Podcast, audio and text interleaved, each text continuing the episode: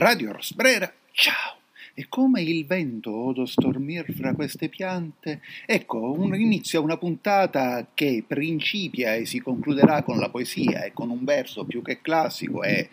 eh, improvvidamente e malamente imitando la classica declamazione di Vittorio Gassman, ho voluto appunto dare l'incipit, aprire il sipario, aprire il sipario su questa ulteriore piccola lamentela che però si fonde nel ricordo e nella poesia. Dice, ma ti lamenti sempre? Beh, ma se uno occupa uno spazio di commento di ciò che avviene nella società, già per principio sarebbe giusto e opportuno che si dedicasse a della stessa società a indicarne, a denunciarne le criticità, e ho fatto pure la rima. Vi è più se si è immersi in una società così terribile come la nostra, o se si è sommersi dalla melma di una società così basata sulla menzogna, sull'effimero, sull'omologazione. Ecco, Proprio di omologazione vorrei parlare all'inizio, ancora una volta. A qualcuno di voi forse sarà capitato su quel social, ne- social, network o rete sociale che dir si voglia, che più si basa sulle immagini, anzi che quasi solo si basa sulle immagini, di andare magari a visitare la pagina di, delle più grandi marche di costruttrici di macchine fotografiche. A me è capitato, è capitato taggando delle immagini che avevo scattato, e taggando appunto la, la, la, casa produttrice della mia macchina fotografica, poco diffusa in Europa ma grande classico in Giappone, anche se non più interamente padrona del proprio destino, e poi andando a scartabellare, a cercare quali erano le altre fotografie in cui la suddetta marca era stata eh, taggata,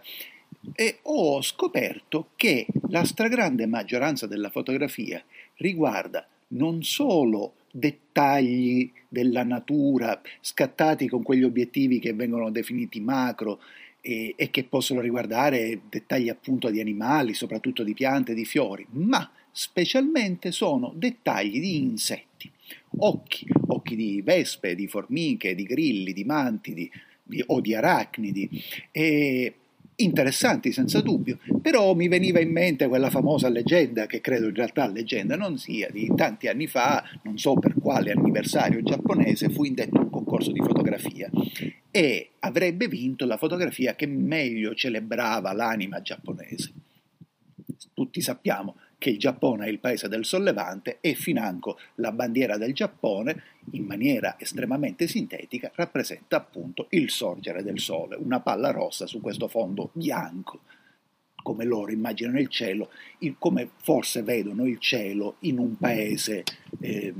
che poi è più freddo di altri alla stessa latitudine.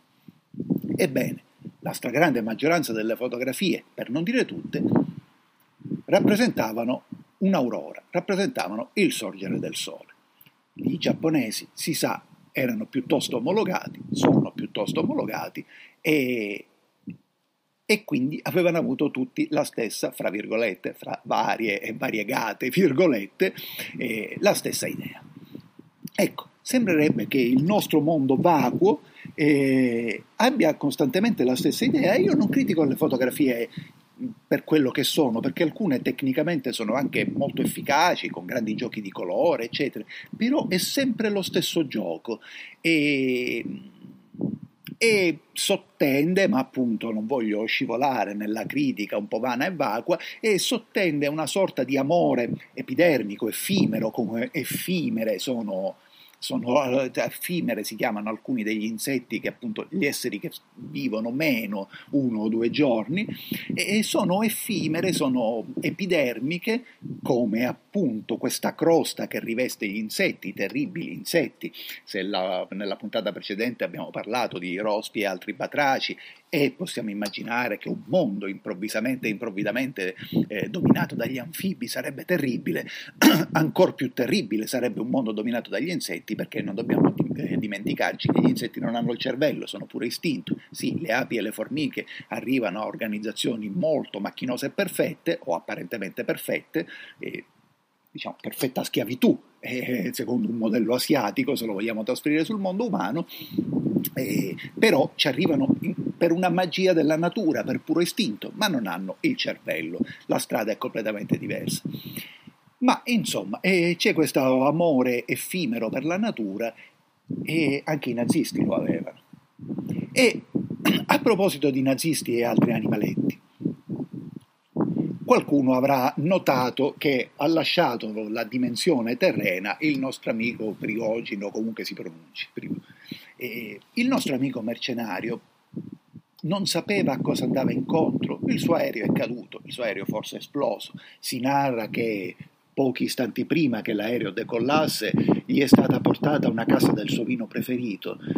c'era una bomba, non avrà controllato, non era la cosa più simile, più simile da capire, non sarebbe stato più saggio, non sappiamo, in realtà non sappiamo neanche se il nostro amico mercenario è morto davvero, ma non sappiamo neanche se, se, veramente ed effimeramente appunto il nostro amico aveva, si era fatto corrompere dagli americani o se tutta l'avanzata verso Mosca inscenata qualche settimana fa era frutto di un accordo segreto con Putin. Ma insomma, al posto suo io, dopo aver trovato asilo in Bielorussia, avrei aspettato per decenza al massimo una o due settimane e dopo sarei emigrato verso, un, so, verso il Laos, uno quei, verso uno di quei paesi che, che avrei potuto considerare politicamente amici e dove anche se chi voleva uccidermi sapeva dov'ero, capiva che ero uscito dal, dal gioco, dal giro e quindi poteva lasciarmi, lasciarmi andare in pace. E invece no, il nostro Priogine è andato incontro al proprio destino. Ma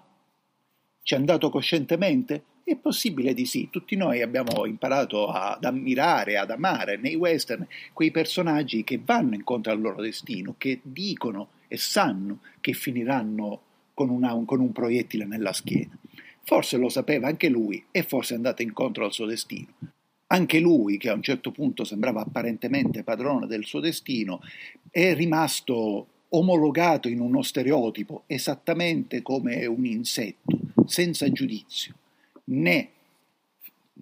né oscillando dalla parte della gloria, dal loro punto di vista di, di mercenari, per le titaniche e terribili imprese compiute in Africa molto prima che nella guerra fra Russia e Ucraina o fra Stati Uniti e Germania che dir si voglia e né vituperato per il tradimento o per, le, o per il tradimento alla madre Russia o per le nefandezze compiute appunto in quello che un tempo si diceva il, continente, il continente nero. Non, lui stesso non aveva un giudizio, non c'è più un giudizio, è tutto generico, è tutto sommario. Ma tornando invece a una relazione sana con la natura, con la vita, vorrei chiudere con un ricordo. Sulle reti sociali, appunto, mi è apparso qualche giorno fa, le reti, o meglio, le reti sociali mi hanno ricordato qualche giorno fa che cinque anni fa si era spento un, il poeta sloveno Cyril, Cyril Slobec, al quale eh, avevamo dedicato una delle puntate insomma, da parte mia più sentite della storia di questa trasmissione.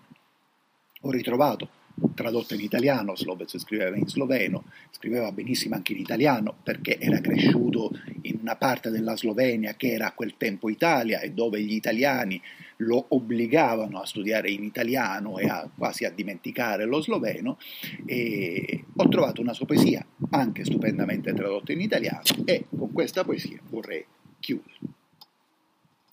Dentro le verdi gabbie che sovrastano la strada, con il cielo cantatore d'una infanzia, nelle pupille appena deste beccano ingenui uccelli fragole, dorate d'alba fragole a non finire. E poi germoglia il giorno all'improvviso e sale in alto, in alto, sopra la vetta altissima dell'alto, e nuovamente a un tratto, ago infuocato, aguzzo nel meriggio, ritorna sulla terra. Gli uccelli ammutoliscono, con gli occhi trafitti, senza un trillo morte, le gabbie verdi che sovrastano la strada, sotto gli innamorati ignorano che sul sentiero sabbioso è sparso il cielo ingenuo della loro infanzia. Da tempo mi inquietano le mura. Le mura dietro cui s'accuccia l'ombra sempre più mi inquietano e mi adescano. ti striscerò sugli occhi, li palpeggerò, se amore in loro è solo immagine piatta, specchio, oppure cosa viva da conservare. Non pianterò una tenda, sentinella, giammai mi appoggerò sfinito al sonno verdeggiante a me accanto, che non baleni a un tratto sulla lama la tenebra e sanguini ferito il nostro amore. Mani sul seno della donna mia, protetto? Protettore fino a che è giorno ancora questo giorno. Ma quando si incarna in sera, tutti gli altri si fanno più pesanti del suo peso, mi si attaccano alle braccia, mi si attaccano ai piedi pesanti, di giorno in giorno più pesanti ancora, mi spogliano le braccia dalle braccia, mi strappano le gambe dalle gambe, mi scarnificano tutto, ma affondano nell'abisso. Laggiù vivono i morti, mi ammazzano di nuovo, ma non possono ammazzarmi. Laggiù li ammazzano ancora, ma non possono ammazzarli ogni notte, ogni notte, mani sul seno della donna mia. Radio Rosbrera. Ciao.